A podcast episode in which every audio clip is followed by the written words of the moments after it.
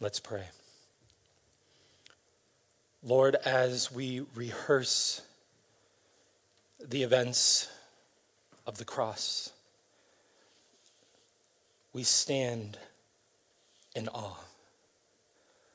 Awe that Jesus hung on the cross instead of us. Awe that he would die for us. Awe at your matchless love. Awe at the wonder of eternal life. Lord, tonight help our minds to comprehend these truths and our hearts to worship in response. We ask this in Jesus' name. Amen. Well, thank you for joining us tonight for the Good Friday service. Tonight we are observing, we're remembering that about 2,000 years ago, Jesus Christ died on a cross to pay for the sins of the world. And, and because of that, uh, for a long time I wondered why do we call this day good? Why do we call this Friday good? It doesn't seem like a Good Friday, it seems like a bad Friday.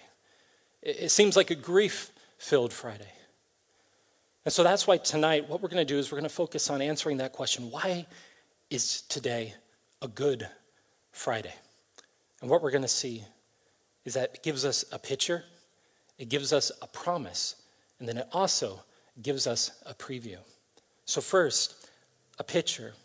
Throughout this evening, we've been following the events that led up to the cross. And we have to ask, as we read the Gospels, why are all of these details included? Why all the mocking? Why all the crowd shouting out? Why the trial? Why the back and forth and the dialogue? Why are these details included? Why, uh, why the making Simon carry the cross for Jesus? Why are these all included? Well, one, we know that they do provide historical facts, which are important because it means that what happens here is a historical, objective fact, fact, which means that what our faith is in is an objective fact. It's not just wishful thinking, but it's something that is true and it happened in history. But I think there's even another reason for why these details are included, and that's that they give us a picture of our sin. And there are three aspects of our sin that we can see here in the verses from 27 to 44, which are first, their sin makes a mockery of God's claim to be king. The soldiers mocked Jesus' claim to be the true king. If you look at verses 28 through 29, it says, They stripped him and put a scarlet robe on him. Scarlet was the color of kings in the ancient world, and so they would wear scarlet robes, and they would, uh, when they sat on their throne, and so they, they put this uh, kind of shredded up uh, robe onto Jesus, and they put it on him, and then they twist together a crown of thorns and put that on his head, and then they uh, take a, a, a reed and they put it in his right hand as if it's a scepter. And then they get down on the ground and they say, Oh, hail you, King of the Jews, hail you, mocking him as if his entire claim to be a king is an absolute joke. And so, why is this included here?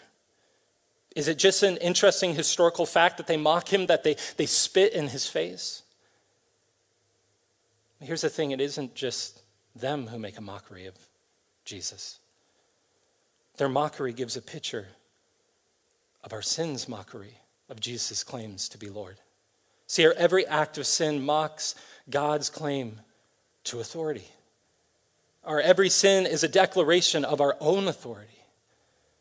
Our every sin mocks God, it sneers at his claim to be ruler over us. And yet, like a lamb to the slaughter, Jesus absorbs their mockery in order to make an end of sin. But it's not just mockery. Then in verse 34, we see also how we numb ourselves to our sin. But where we numb ourselves to our sin, Jesus didn't numb himself. It says in verse 34 that they gave him, they offered him wine to drink mixed with gall but when he tasted it, he would not drink it. See, he rejected the wine because the wine would have almost acted like a morphine. It was the closest thing they had to it in the ancient world. And when he drank it, it would have numbed him to the pain and the discomfort of bearing our sin. But here's the thing Jesus doesn't numb himself like we often do with our sin, but instead looks full into the pain and the misery of the effects of our sin, and he bears it for us. So often we numb ourselves to the pain and brokenness caused by our sin, whether through self medicating or endless busyness or entertainment. But Jesus didn't numb himself to the physical and psychological effects of sin, he bore it all.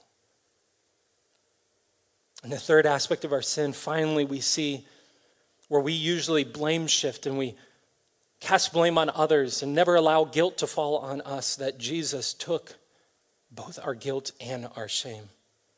In verse 38, it says, Then two robbers were crucified with him, one on the right and one on the left. Jesus is hung up like a common criminal. And he could have cried out and said, I'm innocent. How could you place me here? But instead, he takes our sin upon himself.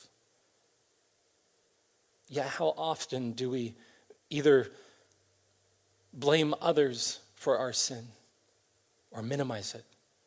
comparing ourselves to others, or telling ourselves, at least I'm not like those people, knocking others down in order to lift ourselves up. Jesus, bearing our sin, took on the full shame, identifying with our sin as a criminal in our place. See, the account of the cross was not recorded so we would read it and just feel sad for Jesus the, the cross is recorded so that we have it so that we would see our need for Jesus. The cross gives us a picture of our sin. And until we see the bitterness of our sin, we cannot see the sweetness of the cross and the resurrection. But seeing our sin isn't enough to call today good. It would only be enough to call today a grief filled Friday to have a picture of our sin and to just look at it, and that's as far as it goes. We need a promise as well. So, second, the cross gives us a promise. In verses 45 through 50, we come to the death of Jesus. If you look at verse 45, it says, Now from the sixth hour there was darkness over all the land until the ninth hour. Why is there darkness? Have you ever wondered that when you've read the accounts of the cross? Why is there darkness? Why is there an earthquake? Why is there shaking? Why is, it, why is this happening? Well, I think what it is, is it's helping us capture what's happening as God takes our sin upon him, the creator of the heavens and the earth. As the Father is turning his face away from the Son, as he's becoming forsaken, bearing our sin. It's almost as if it's capturing just a glimpse of something of what it's like when the Father and the Son, who created the entire cosmos, when that relationship, when he turns away, almost the strain in the Godhead, is manifesting in creation as Jesus bears our shame. And so the sky grows dark and the earth shakes almost as if it's just tearing at the seams, almost coming apart. And in the midst of this, Jesus cries out, My God, my God, why have you forsaken me? And you may wonder, what is, what is Jesus doing? Is, is Jesus suddenly, all of a sudden, realizing what's happening and, and, and questioning the Father? Is, did something go wrong with what's happening here? The crowd certainly thinks so. In verse 47, they, they say he was calling out for, for Elijah. Is maybe Jesus is saying, hey, bring, bring me a savior. Save me from what's going on here. But others in verse 49 say, or verse 48, they say, well, he's just delusional with pain, so just get him some wine. Give him some wine, and that will numb it, and, and perhaps we can save Jesus ourselves. We can save him from this torment, the poor guy. And then in verse 49, we see the rest of the crowds who say, No, wait. Let him cry out. He deserves it. Get the popcorn. Crucifixion was a public form of entertainment in the ancient world. And so as they see him in anguish, they say, Let's see if anything happens. Let's see how this plays out. He deserves every bit of pain he's experiencing. Then in verse 50, the unthinkable. God, who created the heavens and the earth, breathes his last. The Son of God breathes his last. He expires like a mere man. It seems he's gone for good. Or is he? I think when Jesus cried out, My God, my God, why have you forsaken me? He was doing something. He wasn't just crying out, wondering what was going on, but he was in fact pointing somewhere to a promise. You see, the Psalms were known by their title, by their first line. That would have been their title if in the ancient church they would have gathered for worship and they would have usually just sung from the Psalms from the Old Testament. When they uh, got ready to sing a psalm, they would have said, uh, like today we would say, hey, turn to Psalm 22. They instead, they would have said, hey, turn to, my God, my God, why have you forsaken me? They were known by the first line in the psalm. And what Jesus is saying is understand what is happening right now through the promises that you find in that psalm. So listen to the words of Psalm 22. It says, My God, my God, why have you forsaken me? Why are you so far from saving me? From the words of my groaning, Oh my God, I cry by day, but you do not answer, and by night, but I find no rest. Yet you are holy enthroned on the praises of Israel. In you our fathers trusted. They trusted and you delivered them. To you they cried and were rescued. In you they trusted and were not put to shame. It's beginning to sound like Jesus' predicament, isn't it? He says, But I am a worm and not a man, scorned by mankind and despised by the people. All who see me mock me. They make mouths at me. They wag their heads. He trusts in the Lord. Let him deliver him. Let him rescue him, for he delights in him. Sounds like both Isaiah 53 and verse 42. Many bulls encompass me. Strong bulls of Bashan surround me. They open wide their mouths at me like a ravening and roaring lion. I am poured out like water, and all my bones are out of joint. My heart is like wax, it is melted within my breast. My strength is dried up like a potsherd, and my tongue sticks to my jaws. You lay me in the dust of death, Jesus. In the incarnation, became man and entered the dust with us. For dogs encompass me, a company of evildoers encircles me. They have pierced my hands and feet. I can count all my bones. They stare and gloat over me, and listen to this they divide my garments among them, and for my clothing they cast lots straight out of, it sounds like verse 35. But there's more. But you, O Lord, do not be far off. O you, my help, come quickly to my aid. Deliver my soul from the sword, my precious life from the power of the dog. Save me from the mouth of the lion. You have rescued me from the horns of the wild oxen. I will tell of your name to my brothers. In the midst of the congregation, I will praise you. You who fear the Lord, praise him. All you offspring of Jacob, glorify him and stand in awe of him, all you offspring of Israel, for he has not despised or abhorred the affliction of the afflicted. And he has not hidden his face from him, but has heard when he cried to him. See, Jesus is crying out because he knows he will be heard when he is afflicted on behalf of God's people. And here's how it ends From you comes my praise in the great congregation not from the crowds, not from the chief priest, not from the ruling elite, but from the congregation. My vows I will perform before those who fear him. The afflicted shall eat and be satisfied. Those who seek him shall praise the Lord. May your hearts live forever. How? How? He says, All the ends of the earth shall remember and turn to the Lord. And all the families of the nations shall worship before you, for kingship belongs to the Lord, and he rules over the nations, even when they mock me.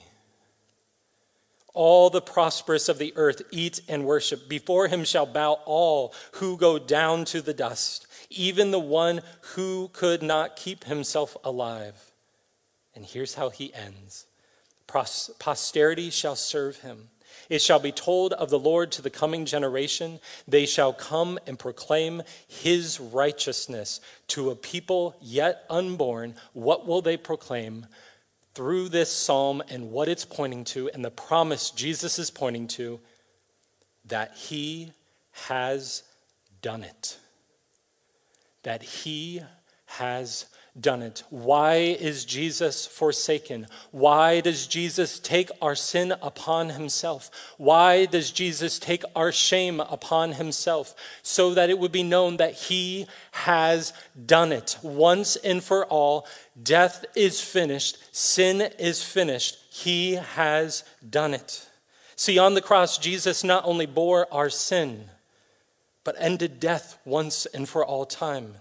That is the promise that we deserve the cross, but Jesus would go to the cross in our place.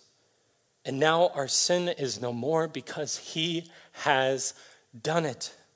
And Matthew says if we both see the picture of our sin and discern this promise, we are ready for the preview. So, a picture of our sin, a promise that's being fulfilled here on the cross. And then also it leads to a preview. Look at verse 51. It says, And behold, behold just literally means to look. Look and see. Do you see what's happening? Behold, the curtain of the temple was torn in two from top to bottom. So, what is happening here? Why are they talking about a temple curtain being torn? Well, until that time, the only access people had to God was by going to the temple in Jerusalem. And even then, you couldn't actually get to the presence of God. You couldn't get to what was called the inner holy of holies because there's this humongous curtain there. And what's happening here is the curtain, the moment Jesus dies, is torn. In other words, now there's an open door policy. Because now sin is done away with. There's no more need for any more sacrifices to come into the presence of God. Because of the cross, we are no longer outsiders, separated from God, hoping to offer up enough to cover for our failures, for our sin. Through Jesus, the ultimate, final, sufficient, forever sacrifice has been made on the cross. That's why the temple curtain protecting where God resided immediately ripped open. Because now the door is open. It's a preview of the life that we can have with God in Christ. In Jesus, we now have full access to God. He has done it once and for all. See, the point of tonight isn't just to be sad. The point of tonight and Good Friday isn't just to pity Jesus, but to be like the centurion in verse 54 and to stand in awe of Jesus to be sober about our sin, and then to stand in awe of the way in which Jesus has completely done away with it.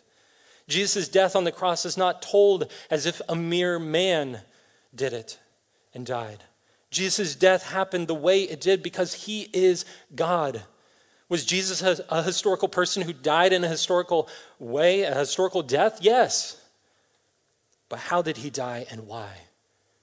He died as only the Savior of the world could die. When the world screamed, Come down, he was strung up. When they cried, Save yourself, he died to save us. He has done it because he is God and he is the way, the truth, and the life.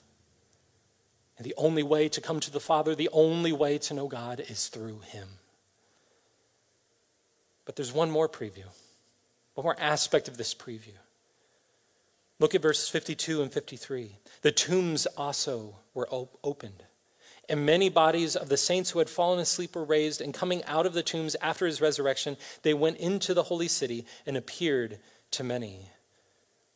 Now, that's an interesting detail, isn't it? Why does it include this detail about apparently all these people who were dead become undead or alive, and they come out of the graves and they start proclaiming Jesus and what he's done? Because not only has our sin been done away with, but a new life has opened up. If sin is finished, so is death. And the dead rising is a preview of something that is coming on Sunday. Because as Augustine, Augustine of Hippo, a fourth century church father, put it like this while Jesus endured death as a lamb, he devoured it as a lion. Friends, it is not enough that the curtain has been opened through the death of Jesus Christ. You have to be able to get up and walk through the door. And Sunday, in the resurrection, we will see how that is possible. We deserve the cross, but Jesus paid the cost.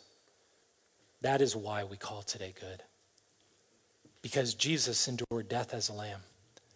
And until Sunday, we await the lion. Surely, this is the Son of God. Lord, it is only because of you that we can call today good. Because when faced with our sin, we receive the fulfillment of a promise. In the face of our sin, we don't receive shame from you, we don't just receive condemnation, but a promise secured on the cross.